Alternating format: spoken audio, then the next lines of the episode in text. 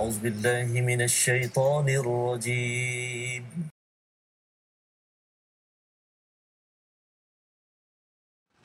أعوذ بالله من الشيطان الرجيم.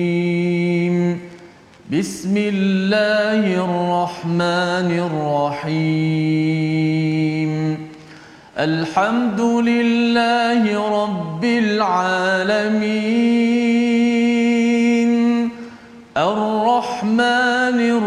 الرحيم. مالك يوم الدين. إياك نعبد وإياك نستعين. اهدنا الصراط المستقيم. صراط الذين أنعمت عليهم. غير المغضوب عليهم ولا الضالين.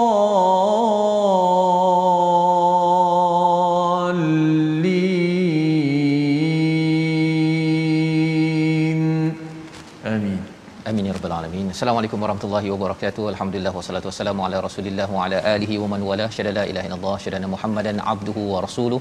Allahumma salli ala sayidina Muhammad wa ala alihi wa sahbihi ajma'in. Amma ba'du. Apa khabar tuan-tuan dan puan yang dirahmati Allah sekalian? Kita bersyukur pada Allah Subhanahu taala kita bertemu dalam My Quran Time baca faham amal pada hari ini untuk sama-sama kita terus melihat kepada surah An-Nahl halaman 273 untuk kita melihat kepada bagaimanakah ideologi ideologi cara berfikir yang songsang yang tidak bertepatan dengan apa yang Allah ciptakan dan pada hari ini kita bersama Ustaz Tirmizi Ali. Apa khabar Ustaz? Alhamdulillah baik. Ustaz Fah, apa khabar? Ya, Alhamdulillah ya. ya kita bersyukur hari ini kita suasana baru sikit insya-Allah. insya-Allah perubahan demi perubahan untuk yang pastinya ke arah kebaikan dan alhamdulillah hari ini kita akan bersama dengan tuan-tuan kita mulakan majlis kita ini dengan doa ringkas kita subhanakala ilmalana illa ma 'allamtana innaka antal alimul hakim rabbi zidni ilma. Sama-sama kita ingin melihat kepada panduan daripada surah surah an-nahl. Dan mari sama-sama kita lihat apakah ringkasan sinopsis bagi halaman ini. Pada halaman 273 bermula daripada ayat 55 hingga 62 kita akan melihat berbagai ideologi kaum musyrikin musyrikin cara berfikir mereka dan amal buruk mereka yang Allah bongkar yang Allah ingatkan kepada kita agar kita berwaspada jangan terlibat dengan perkara-perkara ini. Ini pada ayat 55 hingga ayat 62 dan kemudian kita teruskan pada ayat 63 hingga ayat 64 kebiasaan umat dalam mendustakan para rasul tugas nabi dalam menjelaskan al-Quran serta menjadikannya sebagai petunjuk dan rahmat bagi sekalian orang-orang yang beriman. Inilah ya yang kita akan sama-sama lihat pada hari ini. Kita akan melihat cara berfikir yang bagus, yang tak bagus, cara melihat kepada sosial, kepada keluarga, masyarakat yang bagus, tidak bagus yang Allah bawakan kesan daripada mentauhidkan beriman kepada Allah Subhanahu wa taala. Mari sama-sama kita mulakan dengan bacaan ayat 55 hingga 61 dipimpin Ustaz Tirmizi Ali. Silakan Ustaz. Terima kasih Fadil Ustaz Fazrul, penonton-penonton, sahabat-sahabat Al-Quran. Alhamdulillah. Wassalatu wassalamu ala Rasulillah wa ala alihi wa sahbihi wa man wala. Amma ba'. Alhamdulillah. Uh, kita dapat bersama-sama lagi dalam My Quran Time baca faham amal untuk sama-sama kita fokus mengaji pada hari ini muka surat 273 dan teruskan uh, share uh, war-warkan kita punya sebarkan My Quran Time kepada seluruh uh, masyarakat moga-moga dapat manfaat sedikit ini insya-Allah. Baik, kita mulakan uh, pengajian kita pada pagi ini dengan membaca daripada ayat 55 hingga 61 terlebih dahulu insya-Allah. أعوذ بالله من الشيطان الرجيم. ليكفروا بما آتيناهم فتمتعوا فسوف تعلمون. ويجعلون لما لا يعلمون نصيبا مما رزقناهم تالله لتسألن عما كنتم تفترون ويجعلون لله البنات سبحانه ولهم ما يشتهون. وإذا بشر أحدهم بالأنثى ظل وجهه مسودا وهو كظيم. يتوارى من القوم من سوء ما بشر به. أيمسكه على هون أم يدسه في التراب؟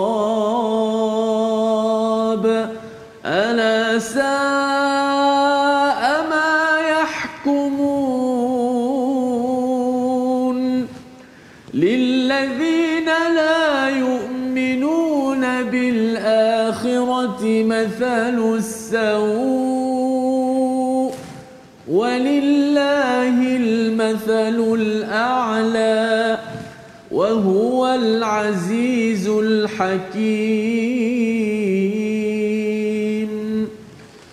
ولو يؤاخذ الله الناس بظلمهم ما ترك عليها من دابة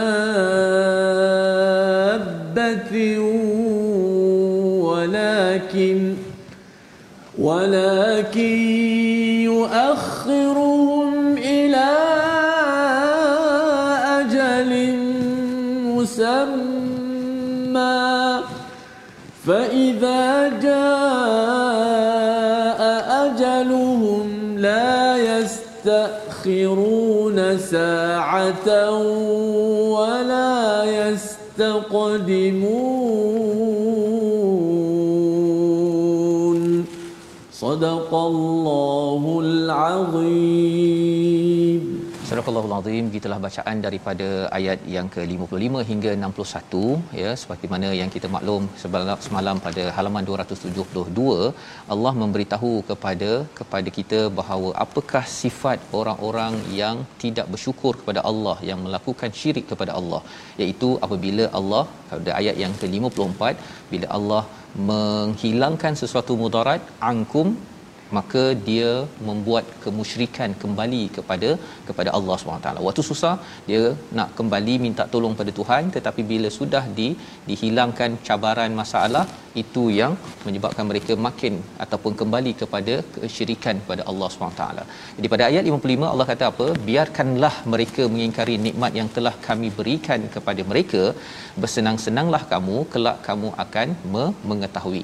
Jadi Allah menyatakan bahawa uh, biarkan ya mereka ini buat apa yang mereka nak buat.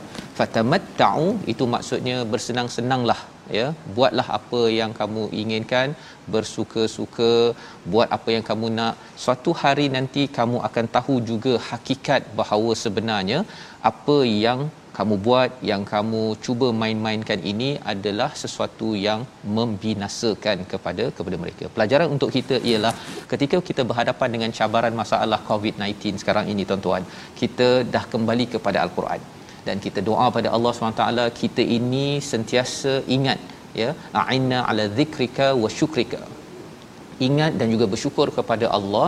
Jangan sampai kita kembali balik pada perkara-perkara yang yang mensyirikkan Allah. Syirik ini satu sembah berhala tetapi juga ideologi-ideologi yang songsang daripada al-Quran yang kita nak tengok pada hari ini pada halaman 273 Baik, selepas itu Allah menyatakan pada ayat 56 dan mereka menyediakan sebahagian daripada rezeki yang telah kami berikan kepada mereka untuk berhala yang mereka tidak mengetahui kekuasaannya. Demi Allah kamu pasti akan ditanya tentang apa yang kamu ada-adakan. Ini satu daripada ideologi songsang mereka. apa yang berlaku Ustaz ya sebenarnya mereka dapat rezeki daripada Allah hmm. dapat rezeki daripada Allah tapi mereka persembahkan kepada berhala mereka ha jadi maksudnya apa mereka guna rezeki untuk buat dosa Allah zaman sekarang kalau ada kita dapat gaji kita dapat makan tetapi kalau katakan tidak mahu sembahyang itu satu dosa ya.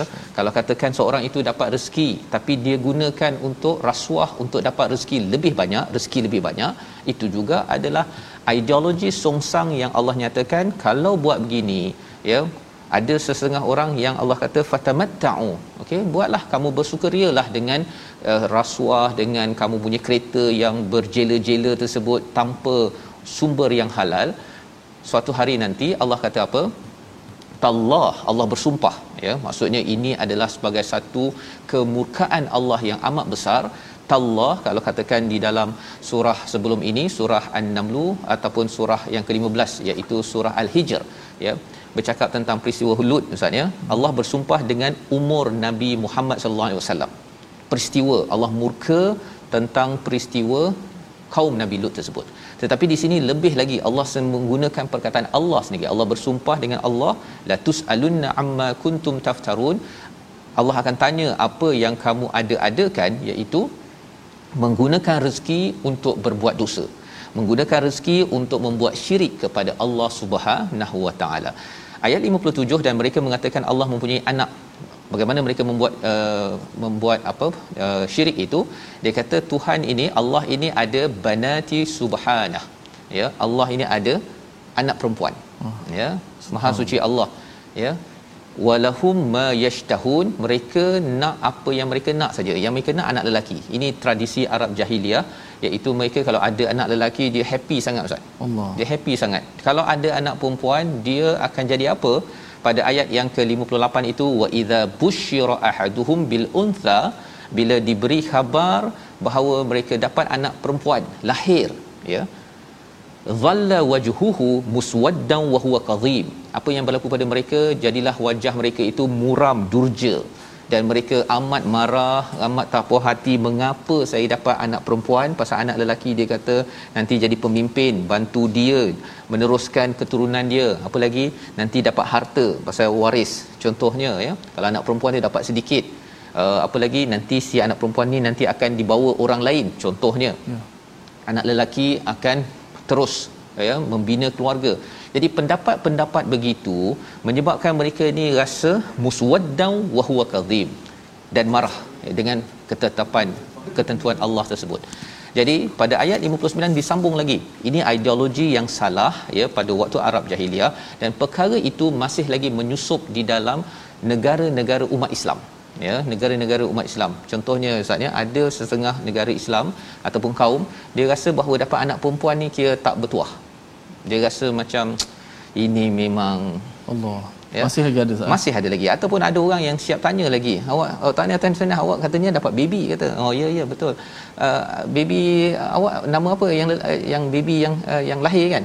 Dia kata oh saya dapat baby perempuan. Oh, okey tak apa apa next time next time seolah-olah macam tak bagus pula. Macam tak bagus dapat baby perempuan. Dia kata sabarlah sabar. Sabar sabar ya. Kan sebenarnya bila seseorang itu suruh bersabar next time ya kalau dapat anak perempuan tersebut sebenarnya itu adalah percakapan jahiliah yang telah pun bermula pada Arab jahiliah tersebut dan Allah menegur. Pasal apa? Pasal mereka kaitkan anak perempuan untuk Tuhan anak lelaki untuk mereka dan pada ayat 59 itu yatawara minal qaum min su'i bushirabi ya. Apakah yang dinyatakan pada ayat 59 dia bersembunyi daripada orang ramai disebabkan khabar buruk yang disampaikan kepadanya. Khabar yang disampaikan tadi maksudnya bila dia kata dapat anak perempuan itu dia akan cuba ya tawara ini maksudnya ialah bersembunyi ustaz. Macam orang buat salah mm-hmm. jadi dia cuba bersembunyi pasal malu sangat dapat anak perempuan. Ini berbeza dengan orang beriman. Orang beriman tahu bahawa qada Allah, ketentuan Allah itu lebih baik daripada qada kita, ketentuan ataupun cara fikir kita. Apa saja Allah berikan, termasuklah sekarang ini bila Allah berikan COVID-19 dengan cabaran yang pelbagai, kita tahu bahawa ketentuan Allah lebih baik daripada ketentuan kita. Kita kalau boleh naklah semua sembuh Ustaz ya. ya Insya-Allah Allah boleh buat tetapi apa yang berlaku dalam proses ini kita terima kita tahu bahawa Allah sedang menyusun yang terbaik syaratnya kita buat yang terbaik berdepan dengan dengan cabaran ini. Maka pada ayat 59 di hujung itu ayum sikuhu ala haunin mengapa dia rasa nak berselindung itu? Kerana dia kata dia berfikir dia nak ayum sikuhu itu maksudnya dia bertahan nak pelihara di atas hau, uh, hun. Hun ini maksudnya kehinaan mengapa hina? Pasal dapat anak perempuan ustaz.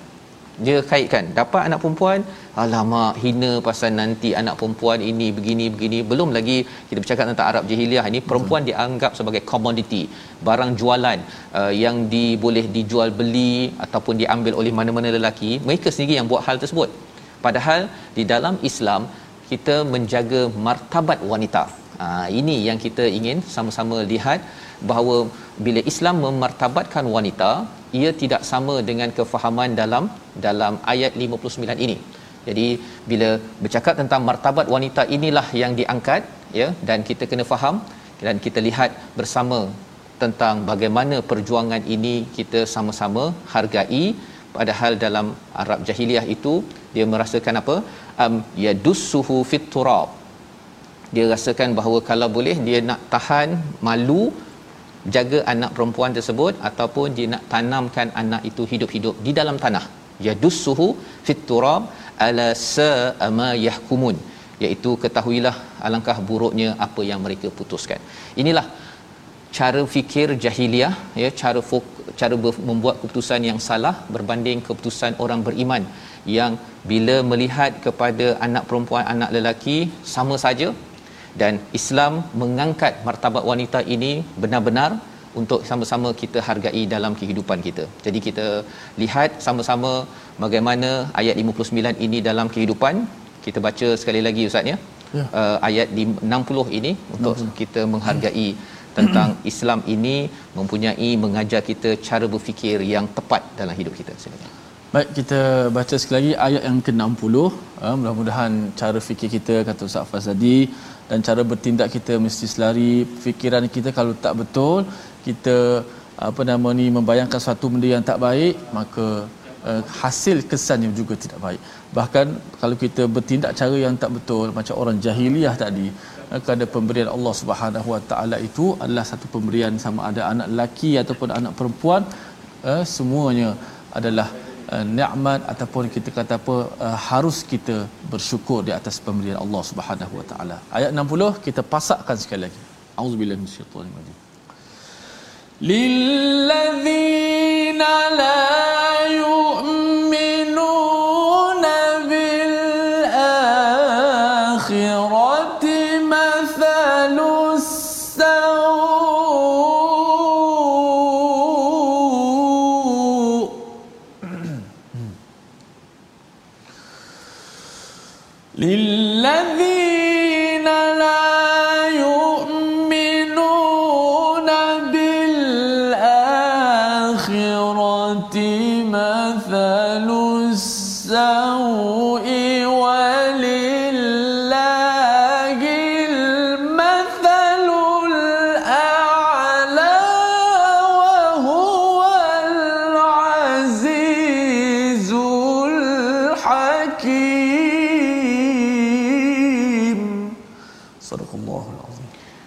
Orang-orang yang tidak beriman kepada kehidupan akhirat mempunyai sifat yang buruk, mempunyai misalan yang buruk dan Allah mempunyai sifat misalan yang maha tinggi dan dia maha perkasa lagi maha bijaksana. Ayat ini powerful Ustaz. Ya. Betul. Bila bercakap tentang orang yang tidak beriman, dia ada mathalus sau iaitu dia membuat pemisalan ataupun cara berfikir dia itu dia cuba menyama-nyamakan benda hmm. yang buruk yang tak betul. Hmm. Contohnya dalam ayat sebentar tadi kita bercakap tentang mereka menyamakan okey pasal mereka tak nak anak perempuan, mereka nak anak lelaki, dia bagi ah anak perempuan ni anak Tuhan begitu kan. Dia kaitkan banat itu untuk anak untuk Tuhan, anak lelaki untuk dia.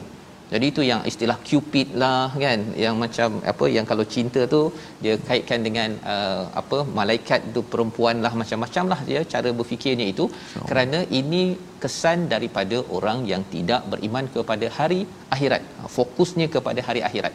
Mengapa? Kerana dia tak kisah pun apa kesan kepada kehidupannya pada masa akan datang. Dia memper uh, apa dia tidak meyakini kepada hari akhirat maka kesannya ialah dia buat perumpamaan-perumpamaan cara fikir yang tidak betul. Tetapi bagi walillahil mathalul a'la tetapi bagi Allah misalan yang tinggi. Mengapa istilah walillahil mathalul a'la ni penting? Kerana dalam hidup kita tuan-tuan contohnya kalau kita bercakap tentang Allah ini adalah al-aziz contohlah ya. Allah Al-Aziz, Allah ni amat berkuasa.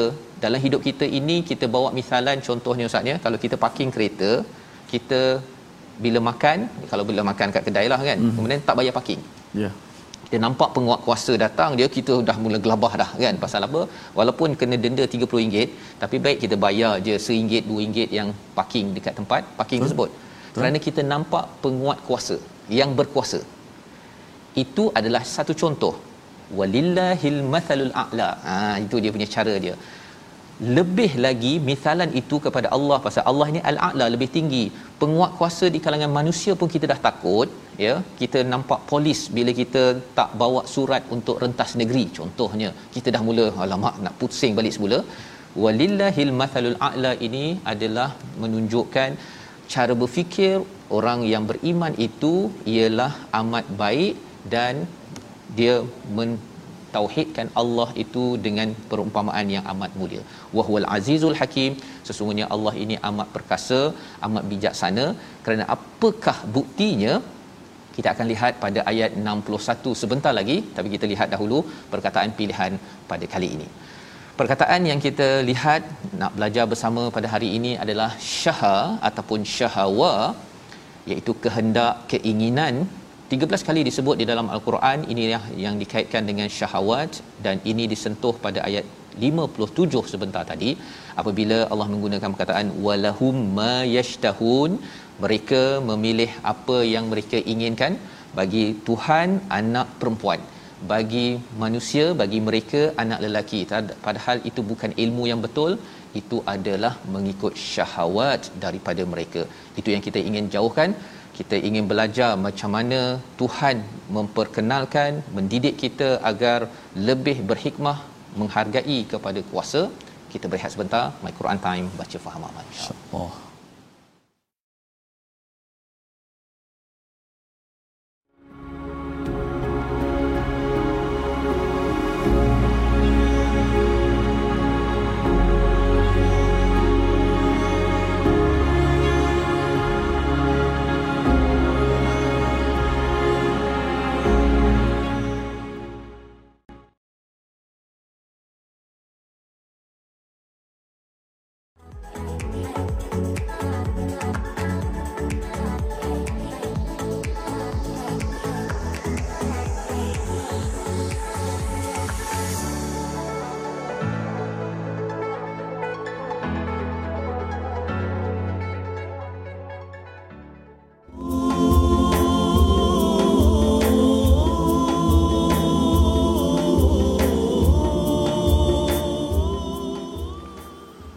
Alhamdulillah, terima kasih kepada semua sahabat-sahabat Al-Quran sekalian kerana terus uh, setia dalam My Quran Time baca faham amal. Alhamdulillah, mudah-mudahan Al-Quran yang sentiasa kita baca ini, kita dengar dan kita cuba memahami ayat Al-Quran semata-mata untuk kita mendapat redha daripada Allah dengan amalan-amalan yang kita lakukan mendekatkan diri kita kepada Allah Subhanahu Wa Taala. Kerana Allah Subhanahu Wa Taala menurunkan kepada kita semua Al-Quran Eh, sebagai ahsanul hadis eh, sebaik-baik perkataan inilah untuk seluruh manusia eh, mengambil manfaat dan petunjuk darinya. Insyaallah alhamdulillah. Baik sebelum kita nak meneruskan lagi bahagian kedua muka surat 273 ini untuk melihat dan mendalami al-Quranul Karim kita akan belajar sedikit tajwid pada hari ini. Yang mana kita nak buat ulang kaji berkenaan dengan mad lazim ha, mad lazim kita dah belajar mak lazim uh, mak lazim apa ni kalimi muthaqqal mukhaffaf dan sebagainya. Dan pada hari ini kita nak buat latihan mak lazim kalimi muthaqqal. Kerana mak lazim kalimi ni muthaqqal yang yang yang yang banyak dalam Quran. Uh, kalau mukhaffaf uh, hanya hanya pada satu perkataan sahaja. Uh, itu pun ada dua tempat perkataan yang sama. Al-ana dalam surah Yunus. Adapun mak lazim kalimi muthaqqal ini banyak dalam al-Quran. Sebab tu kita buat contoh pada hari ini. Kita ambil tiga contoh. Mat lazim eh, kalimi muthaqqal uh, mat mat ada huruf mat lah. Uh, lazim mesti kita baca dengan enam harakat kadar panjangnya. Kalimi uh, berkenaan dengan kalimah kalimah. Uh, selain daripada huruf-huruf pembukaan surah itu itu dipanggil harfi. Okey. Muthaqqal secara mudah nak fahamnya kerana ia ada bersabdu. Bila sabdu tu ialah mewakili dua huruf. Pertama huruf tu mati yang kita sebut sebagai mati yang asli itu masuk ke dalam huruf selepas tu. Maka ditasdidkan di atas huruf selepas tu. Jom sama-sama kita uh, buat latihan. Pertama sekali perkataan liyuhajjukum bihi 'inda rabbikum liyuhajjukum ha, selepas kita panjang enam harakat baru kita masuk jim yang bersabdu. Liyuhajjukum. Yang kedua wa ma hum bidarrin bihi min ahad. Dan yang ketiga ah sini special sikit ada dua mad lazim uh, di sini. Qala atuha satu jun ah dua-dua mad lazim. Kalimi muthaqqal qala atuha junni fillah. Ah ini mad lazim. Kalimi muthaqqal uh, yang kita belajar di awal itu tu berhimpunnya huruf mat sama ada alif waw dan ya. Kalau contoh yang ketiga tu ju ah, itu huruf matnya waw lah okey alif waw ya bertemu dengan sukun huruf mati. Yang mana huruf mati tersebut adalah mati yang asli. Ha itu maksud mat lazim.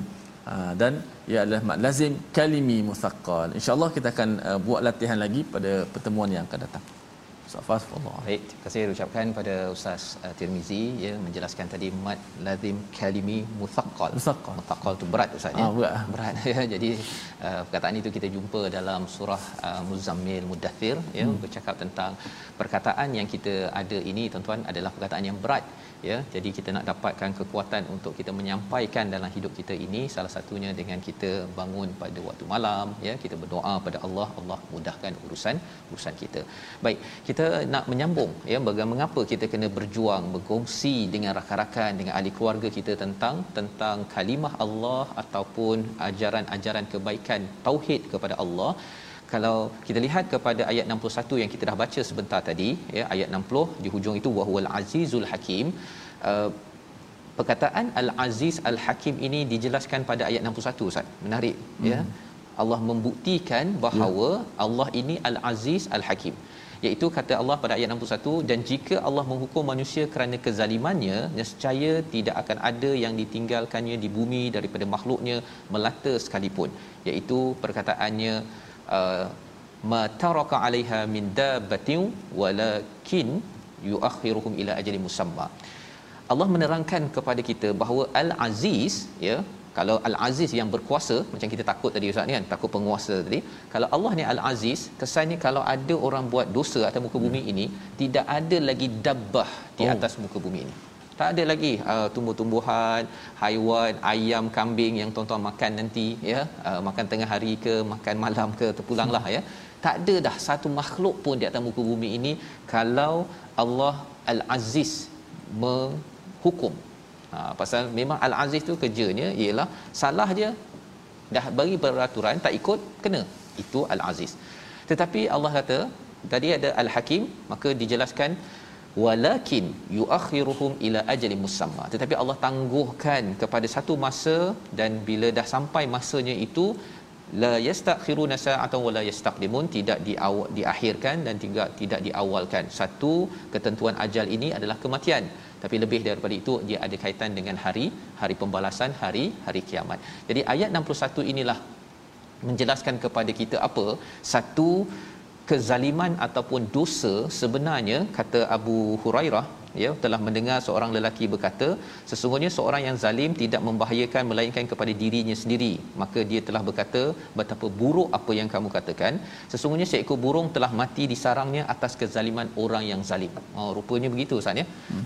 Bila seorang ada menz- buat kezaliman buat dosa dia hmm. memberi kesan kepada bukan diri ini saja memberi kesan kepada keluarganya memberi kesan kepada masyarakatnya malah beri kesan pada seekor burung telah mati di sarangnya atas kezaliman orang yang yang zalim nak ceritanya apa nak ceritanya ialah dosa ini dia bahaya dalam kehidupan kita kena cepat-cepat kita istighfar tuan-tuan sekalian ya dan Alhamdulillah Allah Al-Hakim memberi peluang untuk kita istighfar. Cuba bayangkanlah kalau hari ini ustaz ya, kalau kita buat dosa je, lambat sembahyang sahaja sampai pukul 4 baru sembahyang asar contohnya, terus sahaja rumah kita boom terus jatuh.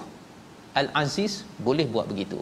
Tetapi Allah bagi peluang kepada kita Al-Hakim dengan sebab itu kita boleh istighfar, boleh kita baca Quran, kita mohon ampun pada Allah, tapi ideologi ini cara berfikir ini kita kena ambil. Jangan sampai kita rasa ah tak apa saya happy-happy dululah. Tunggulah nanti umur 63 ke 70 tahun hujung-hujung nanti yang pastinya kita tak tahu bila hujung tersebut. Jadi Allah nyatakan lagi panduan seterusnya pada ayat 62 hingga 64 kita baca bersama. Silakan ustaz. Baik terima kasih uh, ustaz Fazrul uh, kita membaca sikit lagi ayat uh, ada berapa ayat tu tiga ayat okey 62 hingga 64 uh, baca ayat daripada surah uh, An-Nahl ayat muka surat yang ke-273 sama-sama kita baca juga dengan alunan uh, Kurdi insya-Allah. A'udzubillahi minasyaitanir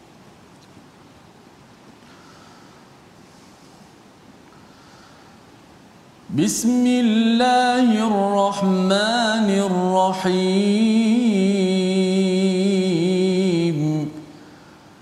ويجعلون لله ما يكرهون وتصف ألسنتهم الكذب أن لهم الحسنى وتصف ألسنتهم الكذب أن لهم الحسنى لا جرم أن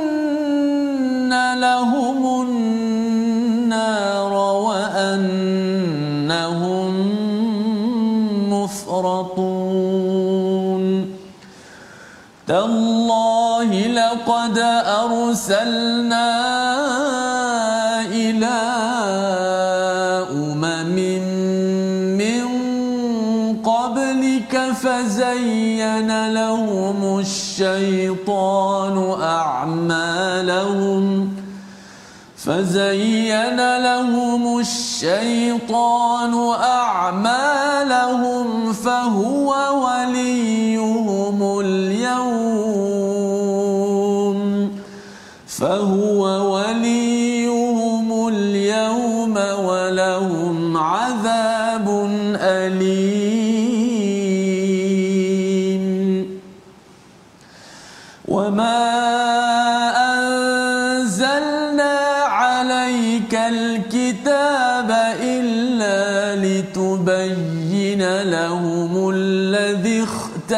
اختلفوا فيه إلا لتبين لهم الذي اختلفوا فيه وهدى ورحمة وهدى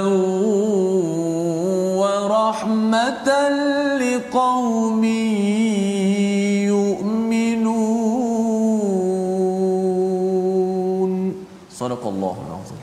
Surah Al-Nazim gitulah tiga ayat daripada ayat 62 hingga 64 sebentar tadi menyambung kepada kita bagaimanakah cara berfikir songsang kesan daripada seseorang itu tidak beriman tidak mentauhidkan Allah Subhanahu Wa Taala. Padahal Allah telah memberikan rezeki kepada kita. Kita belajar dalam surah An-Nahl ini.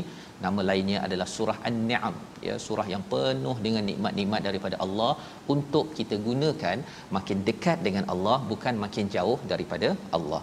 Jadi apakah tanda seseorang itu makin jauh daripada Allah bila bila seseorang itu mensyirikkan Allah cara berfikirnya itu pada ayat yang ke-62 mereka menetapkan bagi Allah apa yang mereka sendiri membencinya dan lidah mereka mengucapkan pembohongan bahawa sesungguhnya segala yang baik-baik untuk mereka tidaklah diragukan bahawa nerakalah bagi mereka dan sesungguhnya mereka segera akan dimasukkan ke dalam ke dalamnya. Jadi Allah amat murka Ustaz ya tentang hmm. mereka kata anak perempuan untuk Tuhan tetapi anak lelaki untuk mereka. Mereka nak yang baik-baik bagi mereka. Padahal sebenarnya yang baik asmaullahul husna adalah untuk untuk Allah. Kita ni yang sebenarnya banyak kekurangan yang kita mohon Allah ampunkan tolong dan kita kena makin dekat dengan Allah. Bukannya yang baik kita fikirkan untuk kita yang buruk-buruk itu kita berikan kepada kepada Allah. Ya contohnya zaman sekarang ustaz ya. Yeah. ada orang cakap bahawa covid-19 ni menyebabkan saya stres ah. Kan? Tuhan ni memang tak faham ke kita ni sembuhkan je lah. Ha, kan? Dia dalam bentuk yang uh, marah-marah benci kepada Tuhan negatif kepada Tuhan. Sebenarnya Tuhan memang buat yang terbaik kan? Tetapi kita dah belajar tadi kerana kezaliman manusia maka ia mengundang kepada kepada kerosakan yang ada di muka bumi tapi Allah masih bagi peluang. Ha, itu yang paling mahal. Kita dah diberi peluang belajar Quran, tuan-tuan sekalian ya. Kita masih lagi Allah beri peluang untuk mengucapkan istighfar untuk kita kembali balik kepada Allah Subhanahu Wa Taala. Di hujung ayat 62 Allah kata apa? La jarama anna lahumun nar ya, sudah pasti tidak diragukan bagi mereka yang cuba untuk mendustakan ya berbuat dusta pada Allah bagi mereka ialah an-nar neraka wa annahum mufratun. Bagi mereka itu dibiarkan masuk bersendirian di di neraka nanti. Ha, mengapa perlu ada perkataan mufratun itu? Ya. Pasal tadi ustaz bila dia ada anak perempuan hmm. dia kambuskan anak itu di dalam lubang di tengah padang pasir hmm. maka pada waktu itu anak dia yang rasa keseorangan kan seorang-seorang kat situ abah abah abah contohnya. Tapi tanam tanam tanam dan akhirnya selesai ketika itu anaknya yang mufratun kali ini ayah ataupun ibu yang sanggup untuk menanam anak ya ataupun merasakan bahawa kita bersembunyilah malu ada anak perempuan begini maka orang yang buat dosa ini dia sendiri yang akan bersendirian di mana di neraka Allah, Allah. kerana merasakan Allah. tidak bertuah ya mendapat anak perempuan berbanding dalam Islam Ustaz ya hmm. dalam hadis Nabi kalau dapat tiga anak perempuan jaga elok-elok masuk syurga Allah. Ada sahabat tanya, kalau dua macam mana? Pun masuk syurga. Kalau seorang pun masuk syurga. Jadi saya pun tertanya-tanya mengapa anak perempuan disebut dalam hadis tersebut. Rupanya konteks di peringkat negara Arab ini ataupun di kawasan Arab ini ialah anak perempuan ya kalau siapa dapat anak perempuan tu 3 2 1 dapat lebih banyak lagi dianggap tidak bertuah. Ya. Sure tetapi itu bukan dalam dalam Islam yang original. Ha, ada juga negara Islam yang dia rasakan dapat anak perempuan, dia rasa macam dapat second class. Ya, dapat anak lelaki, wah ini amat bertuah. Itu bukan bukan kefahaman di dalam dalam Al-Quran. Islam mengangkat martabat lelaki dan perempuan kerana itu semuanya datang daripada Allah Subhanahu Wa Taala. Jadi Allah bersumpah sekali lagi, ada dua kali sumpah pada tadi ada pada ayat yang ke 56 kali ini Allah bersumpah pada ayat 63 ya sebabnya bercakap tentang uh, perkara uh, kehidupan ini ustaz ya mm-hmm. Allah bersumpah laqad arsalna ya kami telah mengutus rasul-rasul kepada umat-umat sebelum engkau Muhammad. Tetapi syaitan menjadikan indah perbuatan mereka yang buruk sehingga dia syaitan menjadi pemimpin mereka pada hari ini dan mereka akan menerima azab yang sangat pedih. Allah. Allah telah menghantar siapa? Rasul kepada umat sebelum ini. Apa yang berlaku? Apa yang berlaku? Fazayyana lahumus syaitan. Syaitan menghiaskan pada amalan-amalan mereka dan mereka menjadi pemimpin ya syaitan menjadi pemimpin kepada mereka maka apa yang mendapat pada mereka? Azab yang yang sengsara.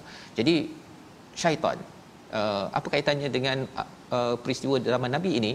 Pasal yang menggalakkan pemimpin-pemimpin orang Arab jahiliah untuk berfikir songsang tadi itu ya mendustakan Allah kerana ada syaitan dengan itu mereka tanam anak perempuan menjual perempuan ya me- menyalahgunakan uh, kebenaran yang ada maka ini adalah perkataan yang Allah nyatakan nak menceritakan kalau dalam hidup kita ini ada orang yang memimpin tanpa ikut panduan sebenarnya itu adalah mengikut kepada kepada syaitan. Macam mana kita nak uh, memastikan kita terjauh daripada perkara itu tersebut? Kita berpandukan kepada al-Quran sebagai petunjuk. Ha ya. Inilah yang kita lihat pada ayat 64 Al-Quran sebagai petunjuk yang kita baca setiap hari, yang kita belik pada setiap masa, yang tuan-tuan ikuti My Quran Time sekarang ini.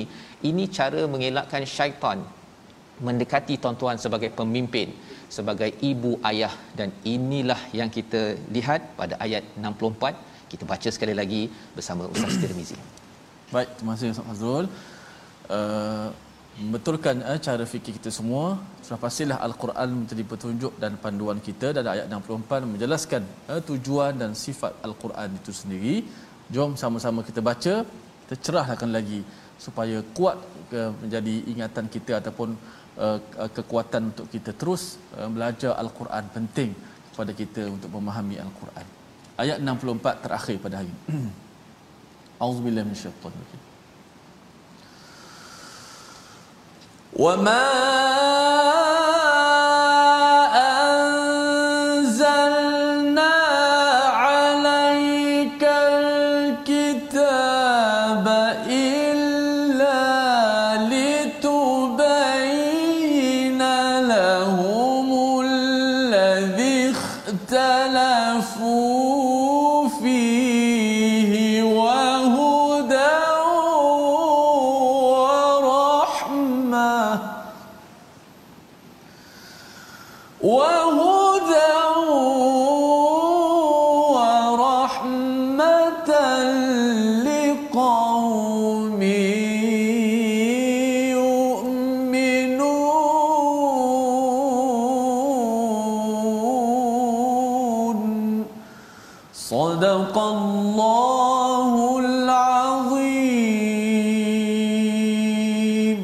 Kami tidak menurunkan kitab Al-Quran ini kepadamu wahai Muhammad melainkan agar engkau menjelaskan kepada mereka apa yang mereka perselisihkan itu serta menjadi petunjuk dan rahmat bagi orang-orang yang beriman. Perselisihkan anak laki ke anak perempuan lebih mulia. Perselisihkan kita ni nak buat itu ke nak buat ini, yang mengikut Allah ke mengikut kepada manusia. Perselisihkan yang itu yang ini, maka Quran menjelaskan perkara tersebut ia menjadi sumber petunjuk menjadi sumber rahmat ya kata Ibnu Ashur dia kata bahawa mengeluarkan daripada kejahilan dan menjauhi daripada kesesatan. Inilah yang diperlukan oleh generasi ini tuan-tuan yang nak memimpin. Kalau tidak bergaduh ni tak sampai ke bila tak habis-habis. Ya kalau nak berkongsi nak berpendapat tak ada masalah. Tetapi jangan sampai bertelingkah dan akhirnya makin jauh daripada rahmat Allah Subhanahu Wa Taala. Inilah Quran yang kita ingin terus perjuangkan dan kita doa Allah izinkan kita mendapat hidayah, mendapat rahmah selama kita hidup di atas muka bumi ini. Membawa pada resolusi kita pada halaman 273. Yang pertama kita gunakan rezeki untuk mengesakan Allah bukan sebaliknya. Yang kedua, jangan bersifat diskriminasi jantina dengan fahaman yang songsang yang ditegur Allah pada ayat 57 hingga 58. Dan yang ketiga, kita segera bertaubat atas kezaliman, dosa yang kita lakukan agar Allah pelihara kita negeri dan negara ini. Kita berdoa Allah terima dan pimpin kita untuk melaksanakan isi intipati halaman 273. Silakan Ustaz. Bismillahirrahmanirrahim. Alhamdulillahirabbil alamin wassalatu wassalamu ala asyrafil anbiya'i wal mursalin wa ala alihi wa sahbihi ajma'in. Ya Allah ya Tuhan kami, ampunkanlah dosa-dosa kami ya Allah. Ya Allah, berikanlah kepada kami kefahaman yang benar ya Allah. Berikanlah kepada kami akal yang waras untuk sentiasa dipandu oleh Al-Quran petunjukmu ya Allah. Ya Allah, betulkanlah cara fikir kami ini ya Allah biarlah selari dengan petunjukmu Al-Quran dan sunnah Nabi-Mu Muhammad sallallahu alaihi wasallam. Ya Allah, kurniakanlah kepada kami ilmu yang bermanfaat ya Allah. Ya Allah, kurniakanlah kepada kami ilmu yang mendekatkan diri kami kepadamu ya Allah. Ya Allah, kurniakanlah kepada kami ilmu yang kami bergerak di atas muka bumi ini di landasan yang benar ya Allah dan redalah setiap langkah dalam kehidupan kami ya Allah. Serta ampunkanlah salah silap kami ya Allah berikanlah kami kekuatan untuk terus kami mendalami ilmu al-Quran ya Allah kalammu ya Allah dan petunjuk Rasulmu sallallahu alaihi wasallam. Walhamdulillahi rabbil alamin Amin ya rabbal alamin. Terima kasih ucapkan pada Ustaz Tirmizi memimpin doa sebentar tadi agar kita terus dipimpin dengan al-Quran, mendapat hidayah, mendapat rahmah. Dua perkara ini adalah perkara yang selalu kita ulang tetapi ianya perlu kita faham. Hidayah menyebabkan kita ini jauh daripada daripada kejahilan. Ya, kita mengenal kepada kebenaran dan juga dapat melihat sejarah umat manusia ter, terdahulu itu yang dinyatakan oleh Ibnu Ashur dan juga rahmah Allah beri kepada kita uh, panduan kasih sayang untuk kita menjauhi kesesatan dan ikut jalan hidayah. Kadang-kadang kita dah tahu dah ikut My Quran Time tetapi masih lagi kita berbolak-balik dengan kasih sayang Allah lah kita harapkan kita generasi yang ada ini terus terus menjadi pemimpin berteraskan kepada al-Quran. Ini yang kita ingin gerakkan bersama dalam tabung gerakan al-Quran. Tuan-tuan boleh menyumbang dalam tabung ini kerana ia adalah peluang untuk kita sama-sama memegang tanggungjawab kita membawa al-Quran kepada seluruh masyarakat di dunia di negara ini dan moga-moga Allah terima sumbangan tuan-tuan jariah sampai ke syurga insya-Allah. Kita bertemu lagi pada malam ini ulangan dan pada hari esok pagi rancangan ini dibawakan oleh MFDM ya kita doakan terus kita dapat manfaat yang terbaik dan jaga kesihatan jaga uh, SOP yang ada tuan-tuan yang beratur untuk pergi ke vaksin pun jangan rapat-rapat ha, itu perkara penting kan nak pergi ambil vaksin ya tetapi SOP kena jaga juga moga-moga Allah pelihara kita seluruh masyarakat di dunia ini. Kita bertemu lagi dalam My Quran Time baca faham amal insya-Allah.